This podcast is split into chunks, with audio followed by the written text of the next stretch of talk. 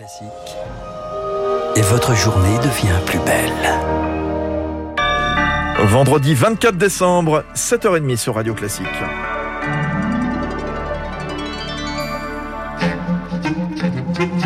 La matinale de Radio Classique avec Fabrice Lundy. C'est l'heure du journal de 7h30 présenté par Charles Bonner avec à la une ce matin un bon conseil. Gardez de la place pour le dessert. À quelques heures du réveillon, on s'active dans les pâtisseries pour préparer la bûche de Noël. Car comme tous les ans, c'est elle la star de la table. Le reportage d'Émilie Vallès. Et donc là, on va prendre une douille à Saint-Honoré. Et on va pocher une mousseline pralinée noisette amande fleur de sel. Jeffrey Cagne met la touche finale à sa bûche russe, un biscuit d'aquoise noisette avec un cœur au caramel praliné un travail de précision pour émerveiller, mais avec sobriété. On va venir y poser quelques noisettes dessus. À l'époque, on mettait beaucoup d'éléments, de couleurs, de, des, petits personnages et autres. Et maintenant, on est plus euh, comment décorer une bûche avec ce qu'il y a à l'intérieur. Elle est finie. En vitrine, il y en a pour tous les goûts. Ce pâtissier récemment installé propose trois bûches, en plus de celle au praliné, une au chocolat et une au citron. On va partir sur les agrumes parce qu'on est dans la saisonnalité. On va partir sur le praliné parce que c'est réconfortant. Et le chocolat et la vanille, les valeurs sûres. Au moins, les gens retrouvent. Il faut savoir que c'est un repas de fête, qu'ils sont 10, sont 6, sont 8. Il y a des enfants, il y a des grands-parents, il faut que ça plaise à tout le monde. Les prix sont entre 38 et 45 euros pour 6 personnes. Je ne peux pas aller au-dessus, il faut que ça reste vraiment abordable dans le sens où euh, si les gens ont envie d'en prendre 2-3 goûts différents, il faut qu'ils puissent le faire. Quoi. Après, 40 euros, c'est amplement justifié. Là, on a des noisettes du Piémont, on a que des bons produits, on a du bon beurre, puis on a du personnel. Aujourd'hui, on a une vingtaine. Et les bûches ne sont pas les seules stars. Pour Noël, Jeffrey Cagne vend aussi beaucoup de Saint-Honoré avec leurs petits choux et leurs chantilly. Émilie Vallès, mais avant ou après la bûche, vous serez nombreux à vous rendre à la messe. Les jauges appliquées au Noël dernier sont levées cette année, mais pas les gestes barrières, selon le père Nicolas Rousselot de l'église Saint-Ignace à Paris. On va essayer de, de, tout faire pour que ça se passe au mieux. Vous savez, on a une habitude hein, depuis maintenant euh, quasiment deux ans. Euh, on, on, fait très attention au gel quand on rentre, et puis on se salue plus avec la main au moment du, du geste de paix. La communion, on fait très attention. Les gens viennent avec des masques, mais on pourra toujours chanter Minuit chrétien ou Il est né le divin enfant. La question, c'est qu'on reste en, lien, on reste en communion. Propos recueilli par Azaïs Perronin.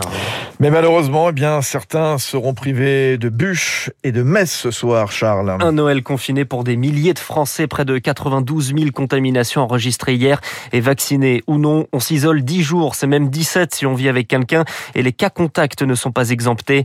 Mais face à un variant Omicron, semble-t-il moins dangereux, le gouvernement envisage d'alléger cet isolement pour éviter de désorganiser la société, pour reprendre l'expression du conseil scientifique. D'autant plus qu'avec 100 000 cas attendus la semaine prochaine, le risque existe selon l'épidémiologiste Antoine Flao c'est l'ensemble d'un hôpital, c'est l'ensemble des services essentiels de la société qui peuvent être paralysés par des arrêts intempestifs pendant en plus 17 jours. C'est excessif et surtout, ça n'est pas réaliste. Ce qui est possible, c'est de demander à ceux qui sont infectés de s'isoler pendant 5 jours. On sait que la durée de la période contagieuse dépasse rarement 5 jours et on n'aura pas mis en quarantaine les cas contacts parce que on ne peut simplement pas se le permettre avec ce variant Omicron.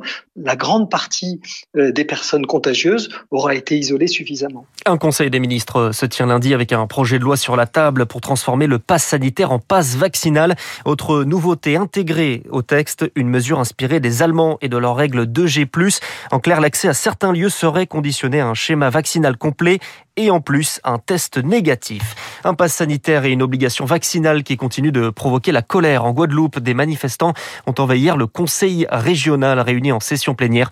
Ils ont décidé de passer la nuit sur place. À l'étranger, le masque revient à la mode. Il est imposé en extérieur, en Grèce, en Espagne et désormais en Italie.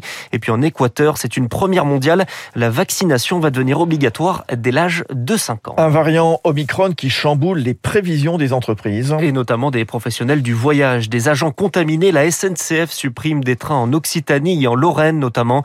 Plus largement avec des frontières fermées et des restrictions de mouvement, le secteur de l'aérien contraint de clouer une partie des avions au sol.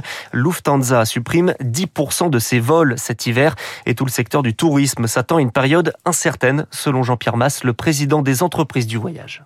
Les départs en vacances pour les vacances de Noël sont 25% plus basses que ce qu'elles étaient au mois de Noël 2019. Pour nous, le pire, c'est le climat anxiogène qui est maintenu et qui n'incite pas à prendre de décisions de voyage. Et d'ailleurs, on constate, mais depuis maintenant trois mois, qu'il n'y a aucune anticipation de la part des Français qui veulent prendre des vacances. Ils se décident en début de semaine pour la fin de semaine. Et ne parlons pas des mois de février et mars, où alors là, le niveau des prises de commandes frôle zéro. Jean-Pierre Masse interrogé par Victoire Fort. Les produits importés du Xinjiang interdits aux États-Unis, qu'ils soient totalement ou partiellement fabriqués dans cette province chinoise. C'est l'objet d'une loi votée hier par Joe Biden. C'est une première mondiale en cause. Les accusations de travail forcé des Ouïghours en Chine. La condition justement des Ouïghours qui met mal à l'aise la communauté internationale. À six semaines des Jeux Olympiques d'hiver de Pékin, le Japon annonce ce matin qu'aucun responsable du gouvernement ne sera présent. Les États-Unis, le Royaume-Uni font de même, mais pas la France. Et par ailleurs, face aux variants Omicron, les spectateurs étrangers sont interdits et les athlètes devront respecter, Antoine Cavallero, un protocole drastique. Le contrôle va débuter avant même l'arrivée en Chine. Chaque sportif devra installer une application chinoise sur son téléphone avec prise de température et contrôle des symptômes. Si un athlète est testé positif avant d'embarquer, il sera tout simplement privé de compétition. Pour monter dans l'avion, il faudra présenter un passe vaccinal à deux doses, la troisième étant fortement recommandée. À l'atterrissage, c'est une bulle sanitaire qui les attend. À l'intérieur, obligation de porter un masque FFP2 au milieu d'employés en combinaison intégrale. Le dépistage sera quotidien, nez et gorge inspectés. Le comité d'organisation s'attend à un certain nombre de cas positifs. Des hôpitaux sont déjà prêts à recevoir des éventuels malades. Dans les gradins, aucun spectateur étranger. Pour les Chinois, ce n'est pas encore acté. Une chose est sûre, Pékin ne peut pas faire machine arrière. Les enjeux politiques sont trop importants. Prouver que, malgré le contexte sanitaire dégradé, la Chine peut organiser ses JO comme l'ont fait les voisins japonais l'été dernier. Et les explications d'Antoine Cavallero. Merci Charles Bonner. Prochain journal sur Radio Classique, ce sera à 8h avec euh, Lucille Bréau. Joyeuse fête à toutes et à tous. Très très bon Noël. Demandez le programme d'ici 8 heures à suivre les spécialistes Philippe Besset, président de la Fédération des syndicats pharmaceutiques de France, Michel Chevalet, journaliste scientifique. Le plus puissant télescope sera lancé demain de Kourou. Retour dans un passé vieux de 13 milliards d'années. Le journal imprévisible un petit peu plus tard avec Augustin Lefebvre, on va se souvenir de Charlie Chaplin disparu un 25 décembre, c'était en 1977. Et puis David Barou dans son décryptage tout à l'heure nous parlera de l'immobilier de luxe qui se porte très